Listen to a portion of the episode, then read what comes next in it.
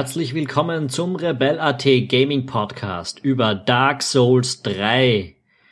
Heute in der Crew dabei sind der Georg Ma, der Georg Schul-Pichler, der Daniel Koller und meine Wenigkeit Tom Schaffer.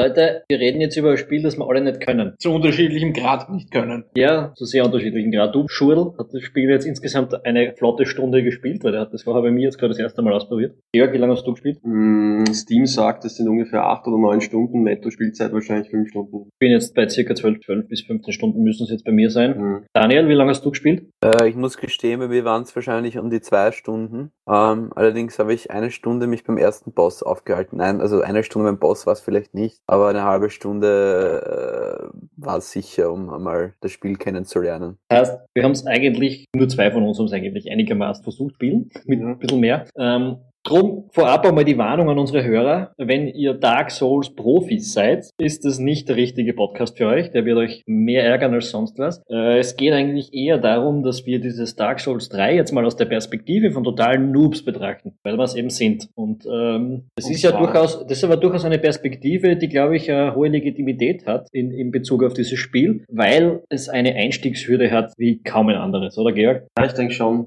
Ähm, ich muss dazu sagen, ich bin nicht nur Dark Souls 3 Noob, sondern auch eigentlich äh, Dark Souls äh, generell. Dark Souls 3 ist das erste Dark Souls, das ich gespielt habe. Die Demon Souls Spiele habe ich alle ausgelassen. Äh, und Bloodborne war dann so mein Einstieg in die Welt von diesem, dieser Geschichte, sage ich mal, in diesem Universum. Ich glaube, keiner von uns hat jemals vorher Dark Souls gespielt, oder? Nein, ich, ich kenne die Reihe vom Namen her schon länger. Finde sie schon immer interessant, aber gespielt habe ich es tatsächlich zum ersten Mal mit Dark Souls 3. Ja, ich habe nur bei meinem Bruder immer mitgeschaut, ähm, aber das war auch meine, das war auch meine Berührung mit Dark Souls. Also selber gespielt habe ich noch nie, nein. Okay, also wir sind komplett wir sind ideal geeignet, um diesen Podcast durchzuführen eigentlich. Ja, also wir haben uns ja ganz bewusst, wir positionieren uns da jetzt diesmal einmal nicht als die Experten, sondern als die Noobs, die ja dieses komplett neue Spiel herantreten. Und das Waren wir das jemals? Ja, und das Spiel jedenfalls, es, ist, es ist in dem Fall ja so, andere Spiele lernt man dann auch ganz schnell. Bei Dark Souls haben wir jetzt, äh, Georg und ich, 10 bis 15 Stunden gespielt und ähm, wir sind immer noch totale Noobs. Und das ist ja das Besondere an dem Spiel und damit können wir ja jetzt auch in die Diskussion einsteigen. Die Lernkurve ist unglaublich steil. Also, wenn man beim ersten Gegner, wenn man das erste Mal stirbt, und mir ist das passiert. Ist das einmal passiert? Ja, zwei, dreimal passiert. Oh, so.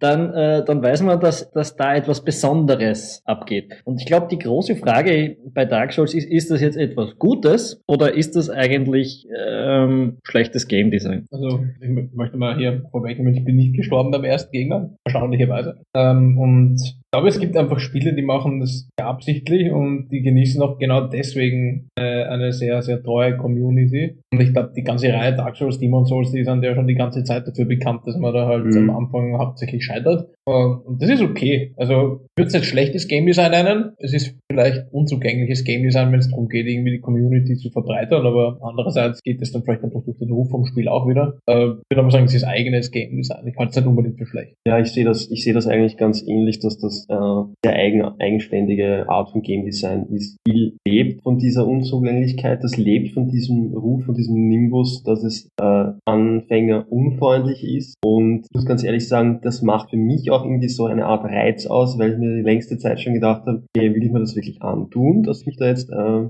viel näher auseinandersetze oder lasse ich es lieber sein und irgendwo der innere Ehrgeiz sagt dann doch, hey komm, setz dich hin, probier das aus, lern die Spielmechanik und besieg diesen ersten Boss mal, weil den ersten Gegner habe ich sogar auch umbringen können. Ja, ja mir ist aufgefallen, ich habe, wir haben dem Georg jetzt gerade eben vorher zugeschaut, wie er das Spiel spielt, äh, dem Schul, Entschuldigung, äh, und er hat das viel analytischer angefangen als ich. Also du bist erst einmal vor und zurück gelaufen, hast geschaut, was macht welche Taste. Ich bin einfach mal auf den ersten Gegner zugestürmt, bin davon ausgegangen, wenn ich jetzt auf A drücke, so wie bei jedem anderen Spiel, äh, wird der Typ gleich umfallen oder sonst irgendwas. Na, erstens bin ich mal draufgekommen, die Taste, die normalerweise in anderen Spielen den, den, den Action-Button auslöst, ist nicht dasselbe wie der bei der Dark Souls. Das ist schon mal eine komplett andere Tastenbelegung auf dem Gamepad. Ähm, und ja, wie, wie ich draufgekommen bin, mit welcher Taste ich schlagen könnte, war ich schon das erste erste Mal über dem Jordan. Also bin da einiges stürmischer herangegangen an die Sache. Und äh, das verzeiht das Spiel halt einmal überhaupt nicht, sondern du musstest das Spiel, glaube ich, immer ja Schritt für Schritt lernen. Ja, also ja, also Das, ähm, also ich muss sagen, ich stehe normalerweise auf Spiele mit einem hohen Schwierigkeitsgrad. Also ich finde nichts frustrierenderes als ein Spiel, was man im Endeffekt nach 10 Minuten heraus hat und einfach nur mehr durch die Welt wandert. Aber bei Dark Souls, also ich glaube, ich habe in meinem Leben noch nie ein Spiel gespielt, was mich derart frustriert hat. Ähm, also es war einfach, ich weiß nicht, ich habe hab einfach versucht, also wie du schon gesagt hast, Tom, ich habe am Anfang versucht, ähm, habe ich mich einfach hervorgetastet, bin auf den Gegner zugelaufen und bin dann gleich beim ersten Mal gestorben. Allerdings nicht beim ersten Gegner, das muss ich natürlich dazu sagen, ja.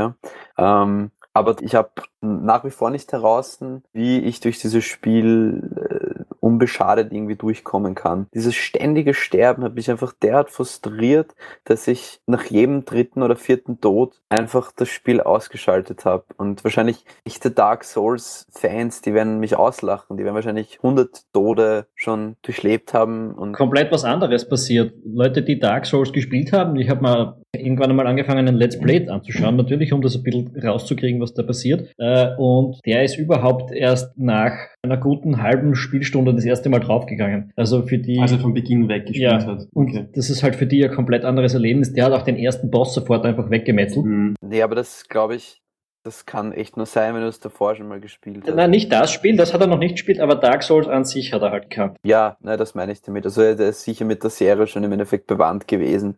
Und ich glaube, wenn man das, also wenn man, wenn man das hat und wenn man im Endeffekt da wirklich seine ersten oder da schon Gehversuche hat, dann glaube ich, dann hat man zumindest heraus, wie man spielen muss. Also ich sage jetzt nicht, dass es einfach ist, keine Frage. Ich glaube, das Spiel hat prinzipiell einen sehr, sehr hohen Schwierigkeitsgrad. Aber wenn man das einmal gespielt hat, dann hat man das Spiel zumindest, weiß man, wie man spielen muss, weißt du?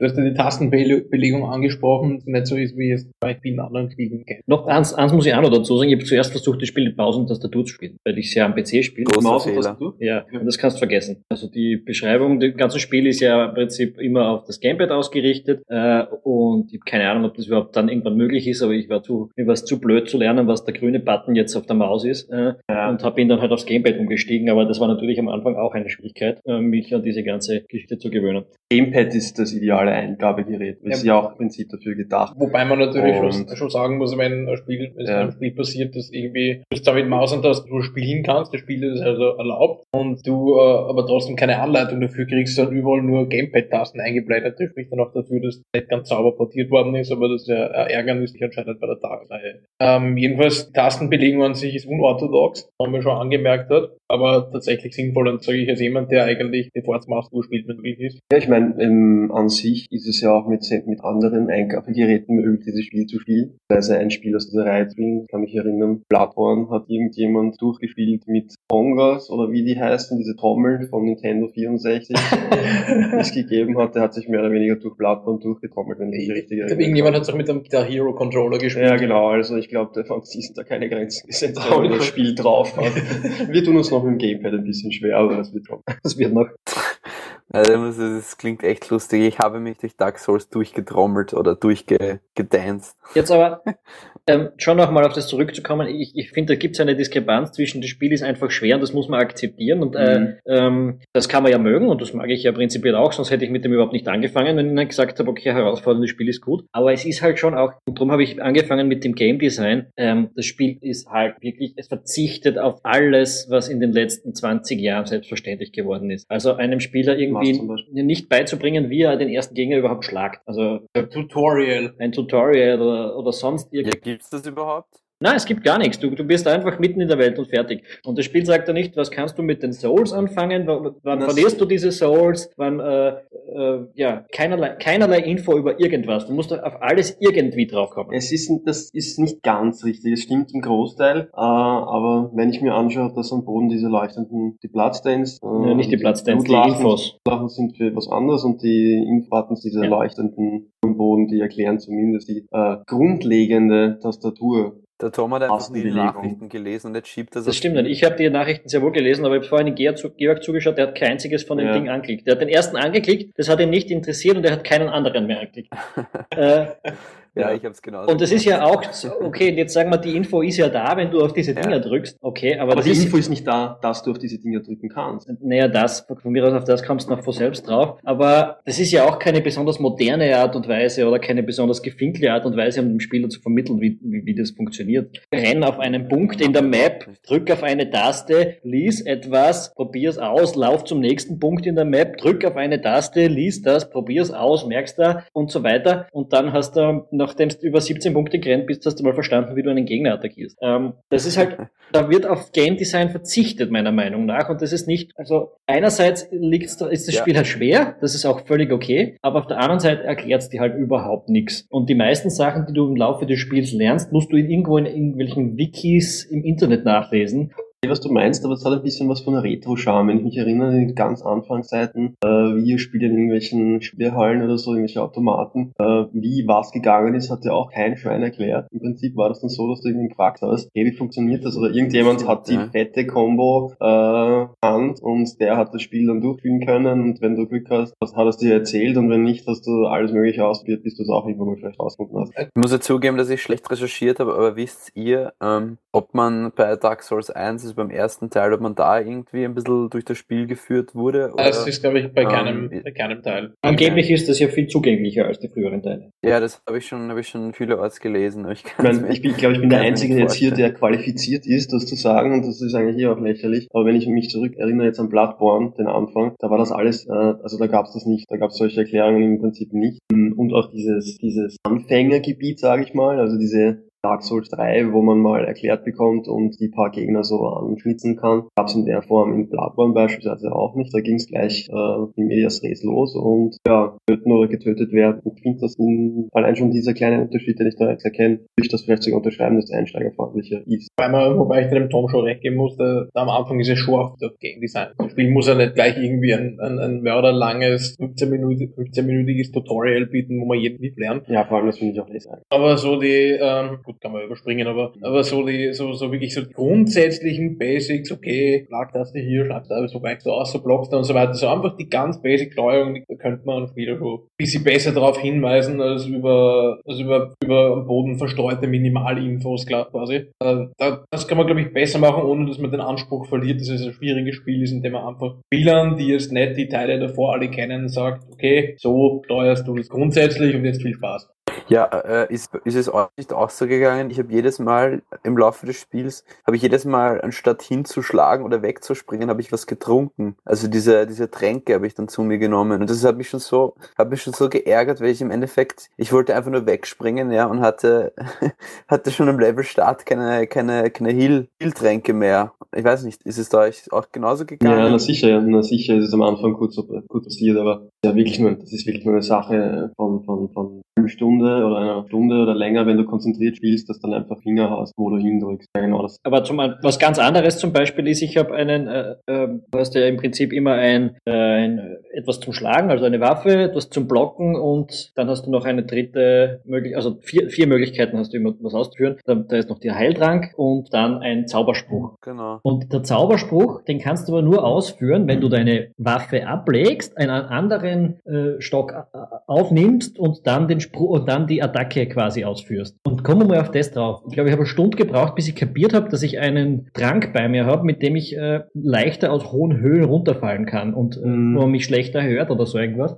Weil dir das Spiel das nirgends sagt. Und auch die Beschreibungen von irgendwelchen Gegenständen sind oft extrem kryptisch. Äh, ist ja nicht so, als wenn du jetzt ein Schwert findest, dann sagt dir das Ding genau, was, was das Schwert jetzt, ja, also bei Schwertern schon, aber bei, bei, bei anderen Gegenständen sagt er das nicht genau, was es ist. Zum Beispiel äh, Gegner droppen irgendwie Fading Souls auf irgendwas. Jetzt hast du eigentlich nur die Möglichkeit, diese Souls äh, einfach mal zu konsumieren und zu schauen, was dann passiert. Aber dadurch, dass es eine so eine Scarcity, eine, äh, wie sagt man auf Deutsch, äh, Mangelerscheinung an Dingen teilweise gibt, sträube ich mich oft davor, solche Gegenstände dann auszuprobieren, weil ich Angst habe, dass ich das später vielleicht für irgendwas brauchen könnte. Ähm, und dadurch äh, wird das Experimentieren halt irgendwie eingeschränkt. Und solche Dinge erklärt dir das Spiel überhaupt nicht auf. Also komplett, mein komplettes Inventar ist voll mit Zeug, von dem ich keine Ahnung habe, wie das funktioniert. Allein die Idee, es geht ja, man kann das Spiel so in einer Art Koop spielen, Ähm, aber wie das geht, da, so. ja, das geht. Äh, und ich habe nachgelesen, du musst anscheinend, der, der, der Host des Spiels muss einen gewissen Gegenstand haben, den muss er konsumieren und dann muss der, der zusteigen will, einen anderen Gegenstand haben, den muss er konsumieren und dann kannst du über einen gewissen Punkt im Spiel mit äh, einsteigen ins Spiel des anderen. Auf das kommt ja keine Sau drauf, wenn er nicht irgendwo im Internet einen Wiki liest. Ich glaube aber, dass das dann wirklich schon in dem Fall eine Art absichtliches Tag oder Feature ist, äh,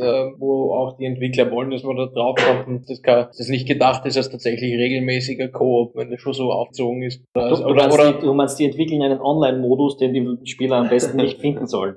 nein, nicht, nicht finden, aber vielleicht, äh, vielleicht soll ja halt irgendwo was Besonderes sein, nicht wie bei anderen Spielen, wo du reingehst im Menü und klickst auf Online-Multiplayer. Naja, aber wo, warum die Hürde, dass ich mit einem Freund zusammenspiele? Weil dann die Fans der Serie wieder sich einen ab, also wieder sich freuen können. Ich finde halt, passt halt auch schon im Endeffekt vor Spielstart eigentlich ein, eine große Hürde und zwar die Charakterauswahl. Weil, ähm, ich meine, ich, ich muss zugeben, ich habe mich schon davor ein bisschen mit dem Thema beschäftigt und habe halt geschaut, was im Endeffekt die einsteigerfreundlichste, also was die einsteigerfreundlichste Klasse ist, ja. Aber wenn du das nicht weißt und wenn du dann einfach drauf losspielst und dann weiß ich nicht, irgendeine Klasse. Bettler beispielsweise. Gut, das, das ist gerade noch ersichtlich, ja, dass der Bettler nichts Gutes ist, aber dass ich, ich hab zum Beispiel eine Assassine benutzt Beispiel, und mir ja. kommt vor, dass der um einige, in, in einigen grundlegenden Basisdaten äh, ähm, Startnachteile für Newt hat, im Gegensatz zu dem Herald, was der Georg jetzt gerade gespielt hat. Genau, genau, ja. Und, und da denke ich mal einfach schon, wenn du, weißt du, wenn du schon vor Spielstart im Endeffekt an eigentlich null Ahnung hast und dann einfach irgendwas nimmst, ja, und dann einfach drauf losspielst, das muss dich doch so frustrieren. Also, Warum? Wa- Ja, verstehe ich ganz, also- also,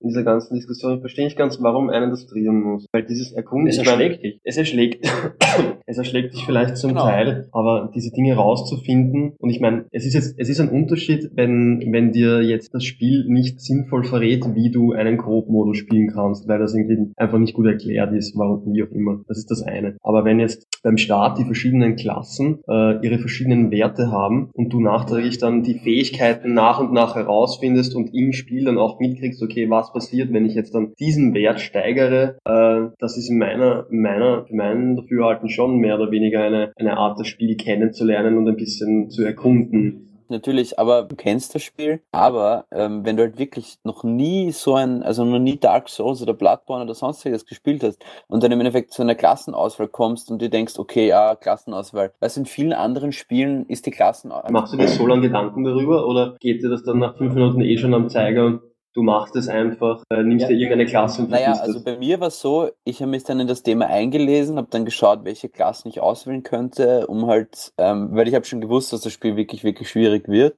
Und habe dann im Endeffekt gegoogelt, welche Klasse am einfachsten ist für Anfänger. Und dann habe ich eben auch mit dem Krieger, also mit dem Herald äh, äh, angefangen, aber ähm, ich denke mal, wenn du nicht googelst und wenn du einfach wirklich drauf losstartest und einfach wirklich dir, angenommen, du nimmst jetzt den Bettler, weil du denkst, haha, der klingt lustig und du von anderen Spielen halt kennst, dass du im Endeffekt keine Nachteile oder Vorteile durch eine Klassenauswahl hast. Der Bettler ist ja noch so ein Ding, der schaut ja wenigstens so aus, als wäre er komplett äh, machtlos. Und das finde ich okay, dass es so eine Klasse gibt, wo das Spiel halt dann besonders schwer ist. Das Problem für mich ist eher, ich gehe die anderen, bin die anderen, was weiß ich, wie viele Klassen gibt's Zehn oder was auch immer. Die anderen neun bin ich halt dann durchgegangen und ja, du siehst halt überhaupt nicht, was das alles bedeutet. Der eine hat halt mehr Vitality, der andere hat mehr Strength und du hast keine Ja. Ahnung, wie sich das auf das Spiel auswirkt. Das sind aber 15 äh, verschiedene Stats, von denen du keine Ahnung hast, was sie eigentlich tun und was sie bedeuten und du musst über das nachdenken, aber das steht ja auch im Spiel nirgends, wenn du da drüber fährst oder sonst irgendwas. Also das ist halt komplett bewusst unzugänglich und das feiern jetzt manche ab, aber in Wahrheit Ja. ist das einfach kein Game Design.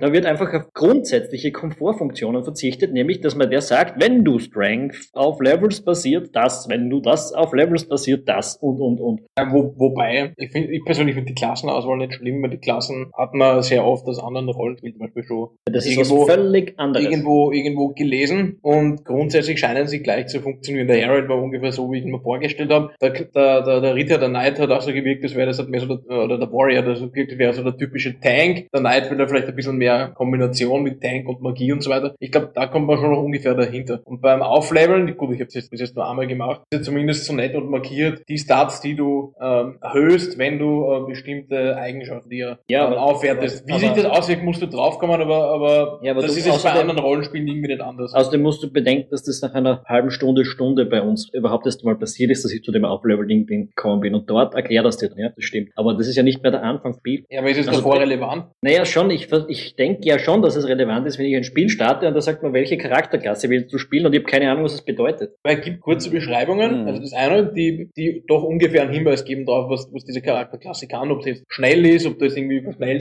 schnell bist und leichte Schläge kannst, ob du das irgendwie auf Zaubersprüche setzen musst oder ob der Tank dir drauf hat. Also das macht, das macht sich schon ersichtlich. Und das ist bei anderen Spielen nicht so viel anders, muss ich sagen. Bei anderen Spielen jetzt ganz schwer, was, was vergleiche ich jetzt mit dem Spiel. Ähm, aber das ist halt, ich bin noch nie so ratlos vor einer Charakterauswahl gestanden und ich habe jetzt doch schon sehr viele Rollenspiele gespielt. Und du hast das ja auch, du hast ja keine Ahnung, was du gerade gemacht hast, als du davor halt einen Charakter zusammengestellt hast, weil du hast zuerst die Klasse ausgewählt und dann hast du gesagt, aha, die zwei, die schauen aus, als wären es relativ normal. Und dann hast du die Zusatzinfo bekommen, dass du da noch ein äh, Zusatztalent auswählen kannst. Und dann hast du da wieder angeschaut und hast keine Ahnung gehabt, was da passiert ist, hast halt irgendwas genommen und hast zum Spielen angefangen, weil wir neben gesessen sind und gesagt haben, fang jetzt endlich an. Ja, diese, diese Items, na, bei dem Item, bei den Items schreibt das aber auch relativ schlüssig dazu. Ich habe nur keine Lust gehabt, dass ich diese ewige Liste durchgehe. Ähm, aber es wirkt zuerst unübersichtlich, aber wenn man sich dann, wenn man sich dann anschaut, dann finde ich, ist eigentlich Charakterstellung nicht das große Problem. So oder so. Jedenfalls, so zieht sich das durch das ganze Spiel durch. Das andere ist ja, äh, wenn du dann zu diesem Bonfire kommst, wo du das erste Mal ableveln kannst, ähm, da bist du ja in heißt Firelink Shrine und das ist irgendwie so eine Art Burg und die Homebase. Ähm, dann rennst du von diesem Bonfire weg, das du da gezündet hast und schaust, wie du weiterkommst. Wie lange hat es gedauert, bis ihr kapiert habt, wie ihr weiterkommt? Ja, ich weiß, worauf du hinaus willst und kann mich auch noch erinnern, dass ich, nachdem ich dieses Bonfire als mehr oder weniger so ein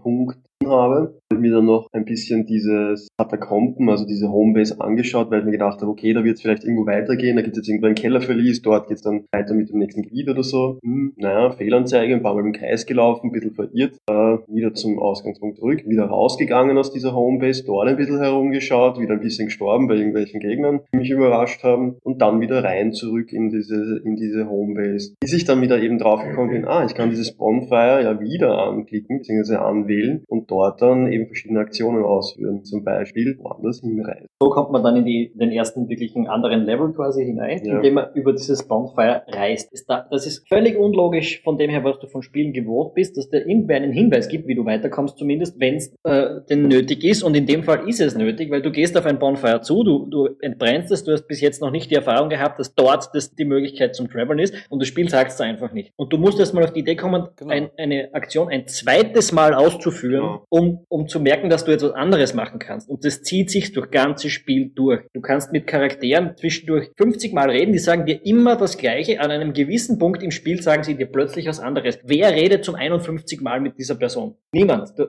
Das ist einfach, da passiert, also das Spiel sagt einfach, ja, entdeck mich. Es ist mir eigentlich eh wurscht, ob du mitbekommst, was da passiert. Und das ärgert mich schon und das ist nicht, weil es so schwer ist und weil es so äh, clever ist, weil das ist es in vielerlei anderer Hinsicht schon, aber in dem ganzen Punkten ist es einfach, da ist kein Game Design. Das ist ja äh, kein Game Design, das ist ja Ja. Game Design von vor 20 Jahren. Na, das ist kein Game Design. Bei Zelda auf dem Game Boy hat es sowas schon schon nicht gegeben. Äh, Und das fehlt da, solche Dinge.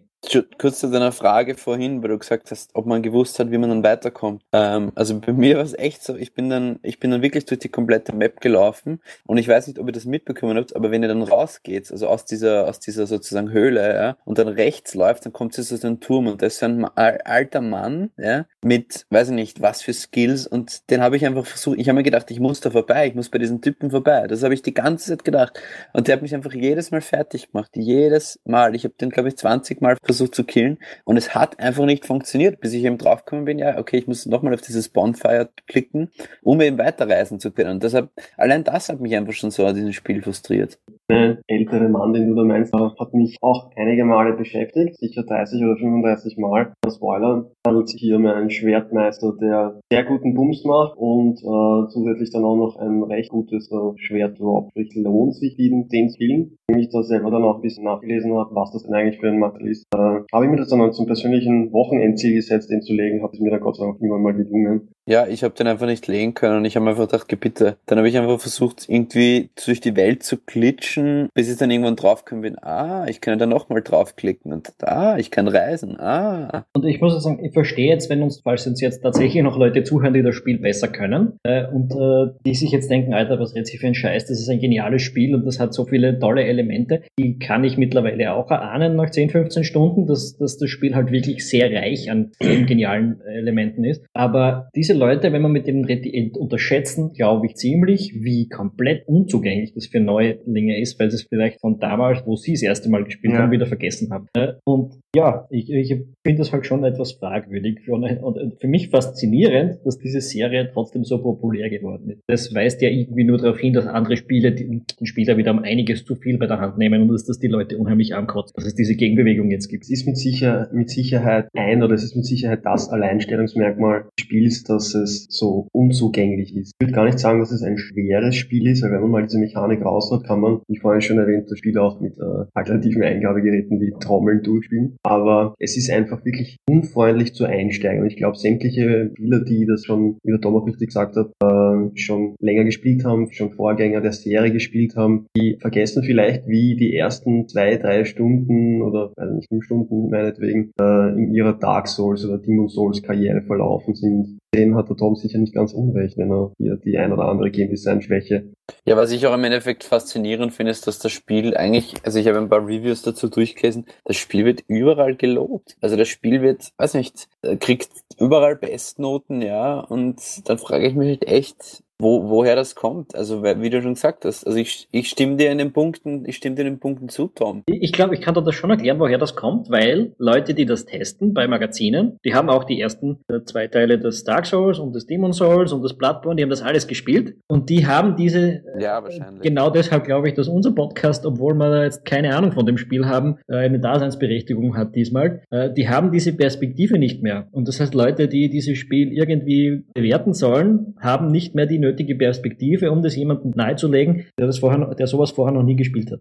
Ähm, ja, die können sich vollends konzentrieren ja. auf die, äh, oder können, sagen wir so, sie konzentrieren sich wahrscheinlich vollends auf die, auf, auf klassische Be Be Beurteilungskriterien wie, keine Ahnung, das Setting, Sound, Grafik etc. Was ist und neu? Ich muss schon sagen, und was ist neu im Vergleich zum Vorgänger? Und ich muss schon sagen, also das letzte kann ich jetzt nicht so gut beurteilen, aber Dinge wie das Setting, die Atmosphäre, der Sound, die Inszenierung, ja, also diese diese und auch die Spielmechanik in Kämpfen beispielsweise, ich gehe gleich nochmal drauf ein, diese Dinge sind meiner Meinung nach wirklich, wirklich qualitativ hochstehend. Ja, wenn du mal drauf kommst, wie das funktioniert, ist es ein Wahnsinn. Äh, wenn du mal anfängst, das Spiel flüssig zu spielen, ist es ja. wirklich super. Nur dauert das halt fünf bis zehn ja. Stunden. Und das ist halt. Also an alle, an alle Leute, die uns jetzt hier zuhören, ja, und vielleicht auch noch nie gespielt haben oder eine Stunde versucht haben, das zu spielen, wieder weggelegt haben, versucht es ein bisschen weiter zu spielen. Versucht diese, schaut, diese schaut fünf bis zehn Stunden drüber zu gehen, schaut euch euch, schaut euch ein Let's Play an. Wir werden einfach in den Show Notes ein, das, was ich mir angeschaut habe, das tue ich dazu. Das hat mir sehr geholfen, weil der immer wieder einfach so Dinge gemacht hat, auf die wäre ich von selber überhaupt nicht gekommen. Das heißt, wahrscheinlich würde ich auch jetzt nach 10 bis 15 Stunden noch wieder Christi Vollidiot durch die Gegend rennen, wenn ich mir das nicht angeschaut hätte. Aber das sollte man auf jeden Fall tun. Schaut euch einmal die ersten, die erste Spielstunde irgendwo anders an und spielt es dann, weil da lernt man die meisten Sachen dann, ja. Das erklärt vielleicht ein bisschen die Popularität dem Spiel, abgesehen davon, dass es hohe Wertungen hat. Der Enthusiasmus von den Leuten, die das einmal raus haben, die halt sagen, okay, eben wie hier, ähm, der Einstieg ist scheiße, weil halt wenig erklärt und verwirrend, einfach teilweise nicht vorhandenes Game Design. Aber wenn man mal heraus hat, wie das Spiel funktioniert, ist es klasse. Äh, muss ich sagen, ich finde auch, also die grafische Aufbereitung finde ich super. Ich mag solche, solche düsteren Set, äh, Settings. Die Handlung habe ich noch nicht durchschaut, muss ich ehrlich, muss muss ich ehrlich gestehen, da war mir nach dem Intro auch noch völlig unklar, was da jetzt eigentlich los ist und warum. Aber ich habe gewusst, ich musste jetzt irgendwo rumrennen und, und Gegner killen, ist okay. Das reicht für mich am Anfang als Motivation. Ich nehme an, da später, später ein bisschen mehr zur Handlung, wo man sich auskennt und man kann sich anscheinend einlesen. Es gibt wohl einiges an, an Lore, den man, den man noch so zusätzlich lesen Ich glaube nicht, dass so viel was anderes kommt. Also die meiste Geschichte wird mehr oder weniger über die Entdeckung der Welt äh, erzählt.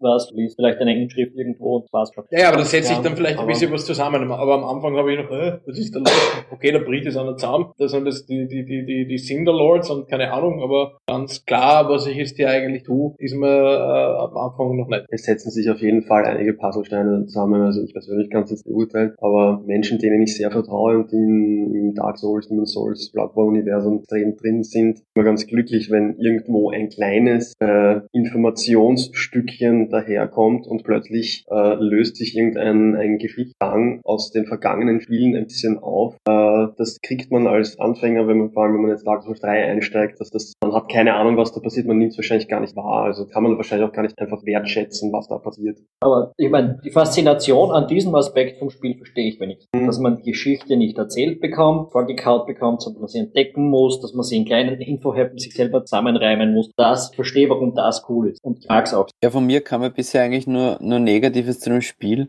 Aber ich, ich muss sagen, also ich, ich, ich kann schon Leute verstehen, also für die, für die das Spiel wirklich faszinierend ist und die das Spiel gerne spielen. Das kann ich auf jeden Fall verspielen. Aber ich muss halt einfach sagen, für mich war es halt leider nichts. Vielleicht bin ich auch einfach zu sehr casual. Wer weiß, wohin wir uns entwickelt haben in den letzten Jahren als Gamer. Ähm, jedenfalls, wenn man, wenn man sich ein bisschen für viele abseits des Casual-Markts interessiert, ist das auf jeden Fall wert, weil allein auch Kampfmechanik beispielsweise, ähm, mich an, am Anfang habe ich mit Tom ein bisschen, äh, während wir quasi simultan gespielt haben und die ersten Schritte in Dark Souls 3 gemacht haben, nebenher im Skype gewesen und haben uns so ein bisschen ausgetauscht, wie es wie es uns geht. Ausgetauscht. Scheißspiel, Scheißspiel, so, so Dreck. Wie soll spielt man das? So, so circa muss es geklungen haben. Sehr lautstark, ja genau.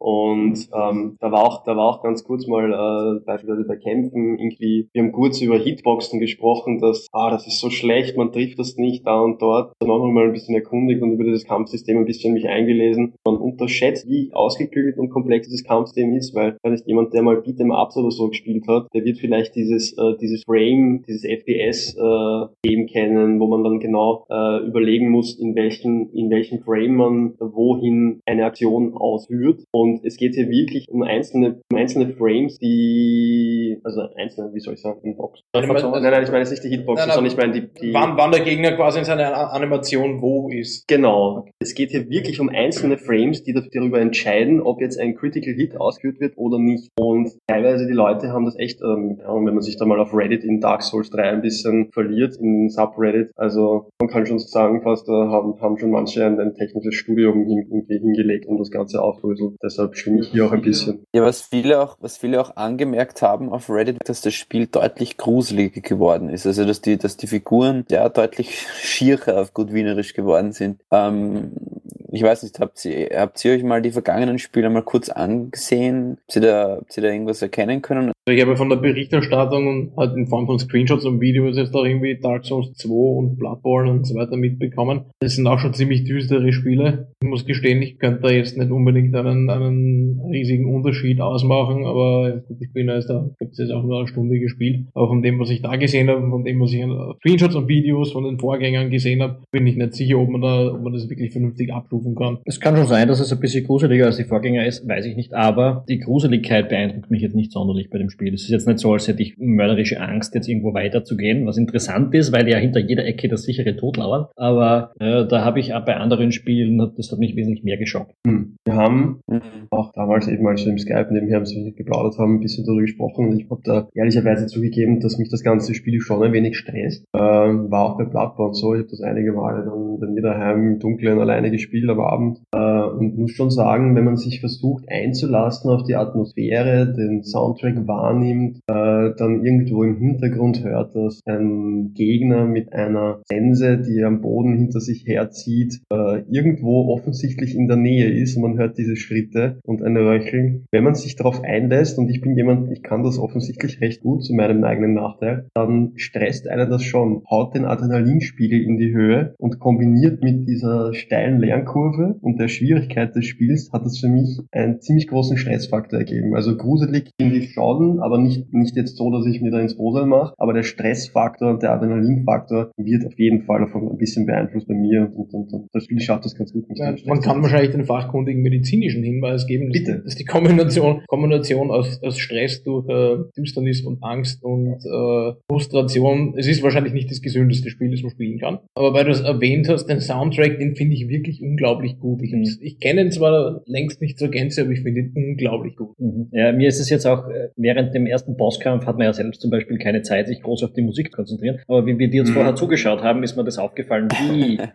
wie extrem gut das untermalt ist. Also die, die, die Soundkulisse ist äh, boah, richtig. Also mir ist ja, ist mir gar nicht aufgefallen. Also dadurch, dass ich mich im Endeffekt so auf das Spiel konzentriert habe, ist mir das wirklich nicht aufgefallen, was eigentlich schade ist. Also was man dann wahrscheinlich ich schätze, du bekommst das unterbewusst schon irgendwie man halt dann äh, du, also du fühlst dann ja. in dem Spiel ja, du fühlst ja schon, dass das, dass das gut gemacht ist, ja. Ähm, aber was ich noch sagen wollte, ist von dem Schockeffekt her gibt es ja ganz andere Dinge bei dem Spiel, die mich noch interessieren. Äh, und zwar zum Beispiel, es gibt Gegner, die tun euch nichts. Äh, die sitzen nur da, die kannst ja beten oder bibbern oder, oder, bibbern oder was auch immer sie alle tun. Ähm, Leichtet ihr die ab? Na sicher, jede Seele zählt. Na, ich hab die mal lassen. Okay, und du? Ich weiß nicht, du weißt nicht, du warst, du warst, noch, nicht dort. Gut, du warst noch nicht wirklich dort bei solchen Gegnern. Na doch, diese Stiegenhocker da zum Beispiel, ich glaube, die greifen mich nicht an, wenn ich Das stimmt, ja. Äh, wobei ich sagen muss, ich rechne immer damit, nachdem, nachdem ich ja irgendwie bei diesem einen Typen bei der Tür mir, war mir irgendwann in den Rücken gefallen ist, rechne ich damit, dass die halt möglicherweise, wenn ich an ihnen vorbeilaufe, dann aufstehe und mich anfallen. Von daher gehe ich einfach auf Nummer sicher und sie vorher ab, solange ja. sie sich noch nicht wehren. Es, es kommt später, wird es nämlich noch ein bisschen eindeutiger. Es kommen einfach Gegner, die dich offensichtlich nicht angreifen und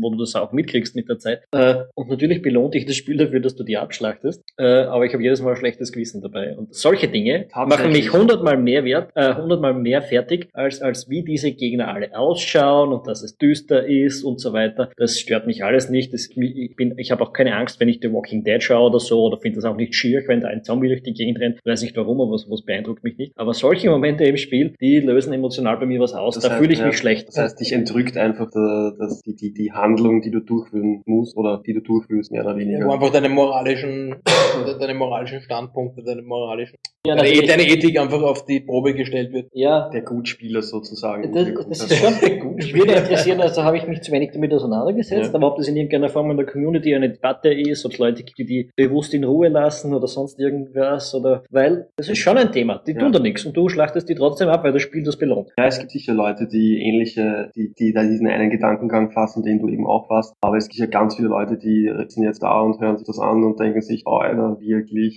Scheiß Gutmensch oder so, ja.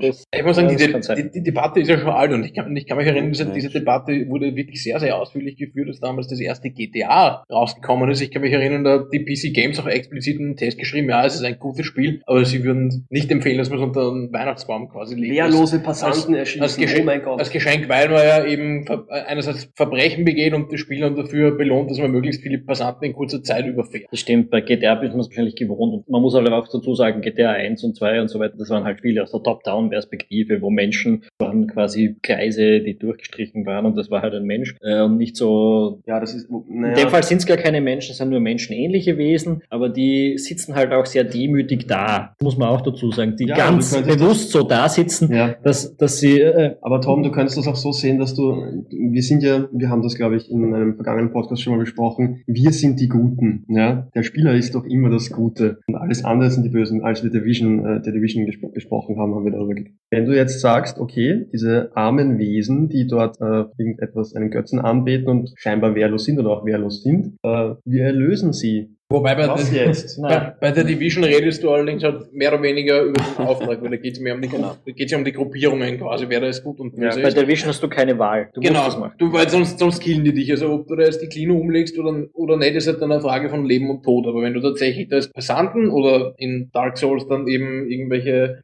Kreaturen hast, die offensichtlich harmlos sind, dann, dann wird es viel mehr zu einer aktiven Entscheidung für dich. Kleiner Spoiler, genau, kleiner Spoiler. Nicht jede dieser scheinbar arm, äh, traurigen Gestalten ist so harmlos, wie man glaubt. Naja, sie sind, die, von denen ich jetzt spreche, sind schon harmlos. Das sind halt die, die dich nicht von selbst angreifen. Aber sie tun dann natürlich was, wenn du sie nicht mit dem ersten Schlag killst. Also dann stehen die auf und fangen zu kämpfen. Also sie sind nicht wehrlos, sie sind nicht harmlos, aber von selbst würden sie dich nicht attackieren. Und sie sind halt in einer Pose da, die offensichtlich, oder die, die für mich sehr schwer damit einhergeht, dass ich denen jetzt ein Schwert in den Rücken reinhau. Also ich muss sagen, ich verstehe nicht ganz, weil ich war schon mit den wenigen Gegnern überfordert. Warum greift man dann noch zusätzliche Gegner an? Also ja, aber du hast, du hast nicht ganz unrecht, Daniel. Man ist froh für jeden, ja. für jeden, für das Wesen, das dich dort nicht angreift, auf dem man vorbeilaut kann.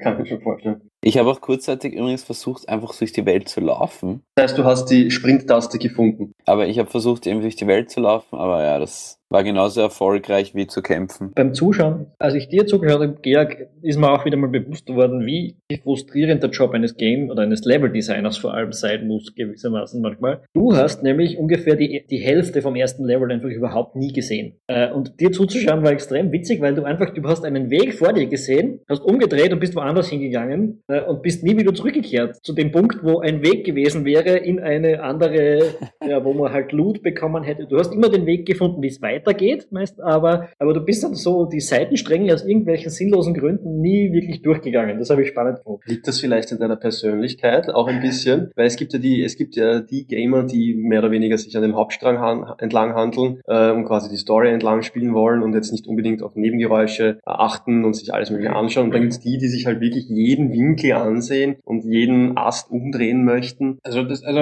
ähm, das sind vielleicht zwei Dinge. Das erste ist, ich habe diese Wege wahrscheinlich gar nicht registriert, dass die so existieren. Ja, das habe ich spannend gefunden. Du hast teilweise direkt draufgeschaut und bist hingelaufen, hast dann also dich ablenken lassen und bist umgedreht und ich weiß nicht warum, weil wir haben darauf gewartet und gehofft, dass du am Anfang vor allem in einen gewissen Weg reingehst, weil da kommt ein äh, so eine Art optionaler Bossgegner äh, um die Ecke und wir hätten uns unheimlich gefreut, wenn du quasi nach eineinhalb Minuten genau. auf diesen Bossgegner triffst, aber du bist dort, du bist drauf zugegangen und und plötzlich sind schon völlig, völlig äh, äh, freudig. Ja, ja, ja, gleich passiert's und dann nein, und plötzlich bist du wieder weg, umgedreht und wieder weg und wir wissen nicht warum. Vielleicht, vielleicht habe ich eure Freude gespürt, ich weiß nicht. Na, bei mir so, ich, ich finde die Levels zwar eigentlich sehr, sehr wunderschön, aber sie sind für mich unübersichtlich. Ich, ich habe bei sowas einfach nicht, nicht die beste Übersicht und ich habe wahrscheinlich einfach nicht gesehen, weil ich habe umgedreht, was anderes gesehen, mich wieder umgedreht und war, das schon, war ich schon mal nicht mehr sicher, in welche Richtung ich eigentlich unterwegs bin. Das ist unheimlich verschachtelt, aber, aber was später dazu kommt, ist, du kannst diese Welt, du siehst diese Welt und du kannst alles mehr oder weniger erkunden und es hängt alles logisch zusammen. Genau, aber das, das, das Level, das Level-Design ist, also wenn man später dann draufkommt, äh, wirklich unglaublich gut. Die Maps sind so verschachtelt. Es gibt so viele Shortcuts, auch mit einem Spoiler mehr oder weniger vielleicht. Aber du spielst teilweise eineinhalb Stunden dich entlang irgendeinen Weg, um nur, um dann am Ende, am, am Ende eine Tür zu öffnen, die dir die, diese, diese eineinhalb Stunden mehr oder weniger um eine Stunde und 20 Minuten verkürzt. Und ich muss sagen, dieses Leveldesign, es überrascht mich jedes Mal aufs Neue, wenn ich auf sowas draufkomme. Wirklich schwer genug. Gut, soweit so bin ich heute, kann kann ich jetzt noch nicht wirklich äh, mitreden, weil ich habe es zumindest am Anfang noch recht unübersichtlich gefunden. Ähm, aber generell ist es schon so, dass sich bei vielen Spielen, die irgendwie rollenspielmäßig angelegt sind, extrem gern erkunde. Also ich habe zum Beispiel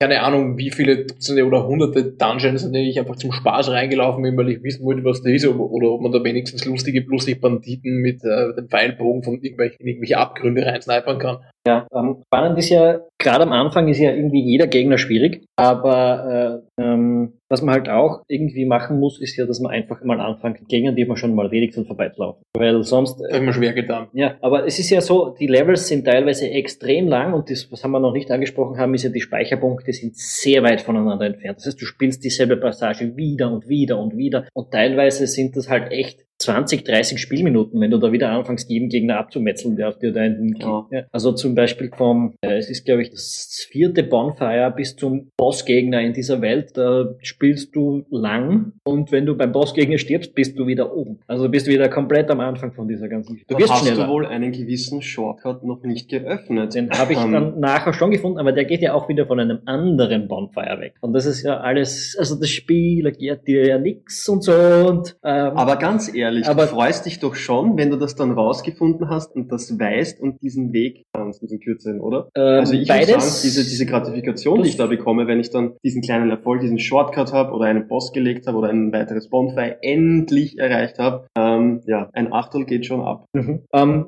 ich, das ist auch nichts, was ich kritisieren würde. Also, mhm. dass man die Welt dann so entdeckt und dann kommt man auf sowas drauf. Okay, das ist völlig legitim.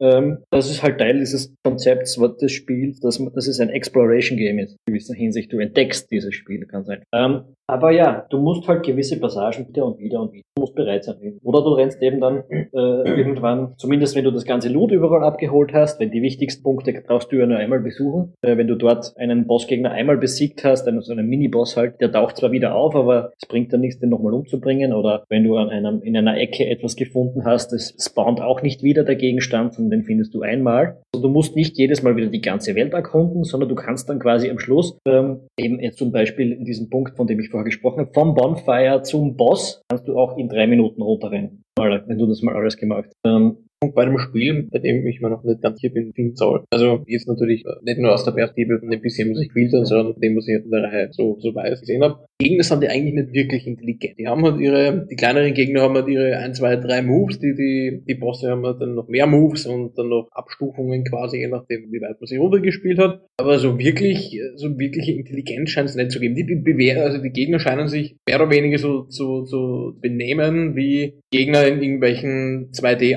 2D-Arcade-Titeln von damals. Teilweise ja, also jeder Gegner, den du triffst, hat halt ein paar gewisse Moves und wenn du die entschlüsselt hast, weißt du, wie du ihn besiegen kannst. Aber die, die Teile, die so weit wie du jetzt gespielt hast, bist du per se grundlegend Gegner. Und da kommen später schon auch noch, auch ich habe noch lange nicht alle gesehen, aber die, die ich gesehen habe, die entwickelt sich schon weiter. Gibt es auch Gegner, die zum Beispiel sowas wie Schwarmintelligenz zeigen oder Herdenintelligenz oder Herdenverhalten? Herdenverhalten. So wie zum Beispiel in Das tun ja die in dem Fall auch schon, wo du gewesen bist, weil wenn du mal mehrere, mehrere Gegner auf einmal triggerst, bist du eh ziemlich verloren. Ja, verloren schon, weil die halt alle weil halt alle unterschiedlich gerade ansetzen in dem Report war, dass sie haben. Ja. Aber du siehst dann schon bei manchen neueren Rollenspielen, zum Beispiel, wenn du auf einen Wolfsrudel stößt, dass die dann, ähm, dass du dann irgendwie, keine Ahnung, zwei, drei Wölfe hast, die dich vom Frontal angreifen, die anderen probieren dich irgendwie zu umzingeln oder sowas. Also wirklich so etwas wie eine Herdenintelligenz das da. Teilweise das, ähm, naja, eine Herdenintelligenz weiß ich jetzt nicht, weil ich versuche immer nicht möglichst viele gleichzeitig auszulösen, aber sie entwickeln einfach eine andere Komplexität. Es ist nicht so auf den ersten Blick klar, wie die Gegner dann plötzlich besiegen kannst. Du hast zum Beispiel vorher das erste Mal so einen Höllenhund oder wie die heißt, äh, getroffen, der ist an dir vorbei in den Abgrund gesprungen und du hast Glück gehabt, ganz einfach. Aber die, ah, die sprinten auf dich zu. Das heißt, das sind, das sind irgendwie so die ersten Gegner, die plötzlich viel schneller auf dich zurennen als die anderen bis dahin. Äh, und die umlaufen dann auch deinen Block. Also ähm, du kannst dann nicht mehr dastehen und das Schild hochhalten und der rennt dagegen und dann gibt's den ersten Hieb, sondern der rennt da herum und der hüpft da von der Seite rein. Und so werden die Gegner halt mit der Zeit immer komplexer. Wenn da jetzt äh, im Spiel, fangen plötzlich an, Einheiten auch rot zu attackieren und Halten zu ändern. Also ich will jetzt nicht zu viel spoilern, darum sage ich es kurz. Es gibt einen Gegner, da kommst du auf den zu, der schaut unheimlich harmlos aus und plötzlich ja, wieder, wieder entfaltet er sich und wird unheimlich raviat. Ja, und von der Sorte gibt's halt einige und es wird um einiges komplexer. Es ist halt, das Spiel ist in dem Sinne ein bisschen ein Rätselspiel, dass du immer wieder auf neue Gegnertypen triffst, die du dann entschlüsseln musst. Teilweise sind's halt auch dieselben Gegner, die aber nur anders bewaffnet sind und auch die spielen sich schon wieder Blätter. Ja, gibt's noch was, was wir nicht besprochen haben? Du, es gibt noch ganz viel, was wir nicht besprochen haben. Von dem wir wissen. Von dem wir noch nicht wissen, ja.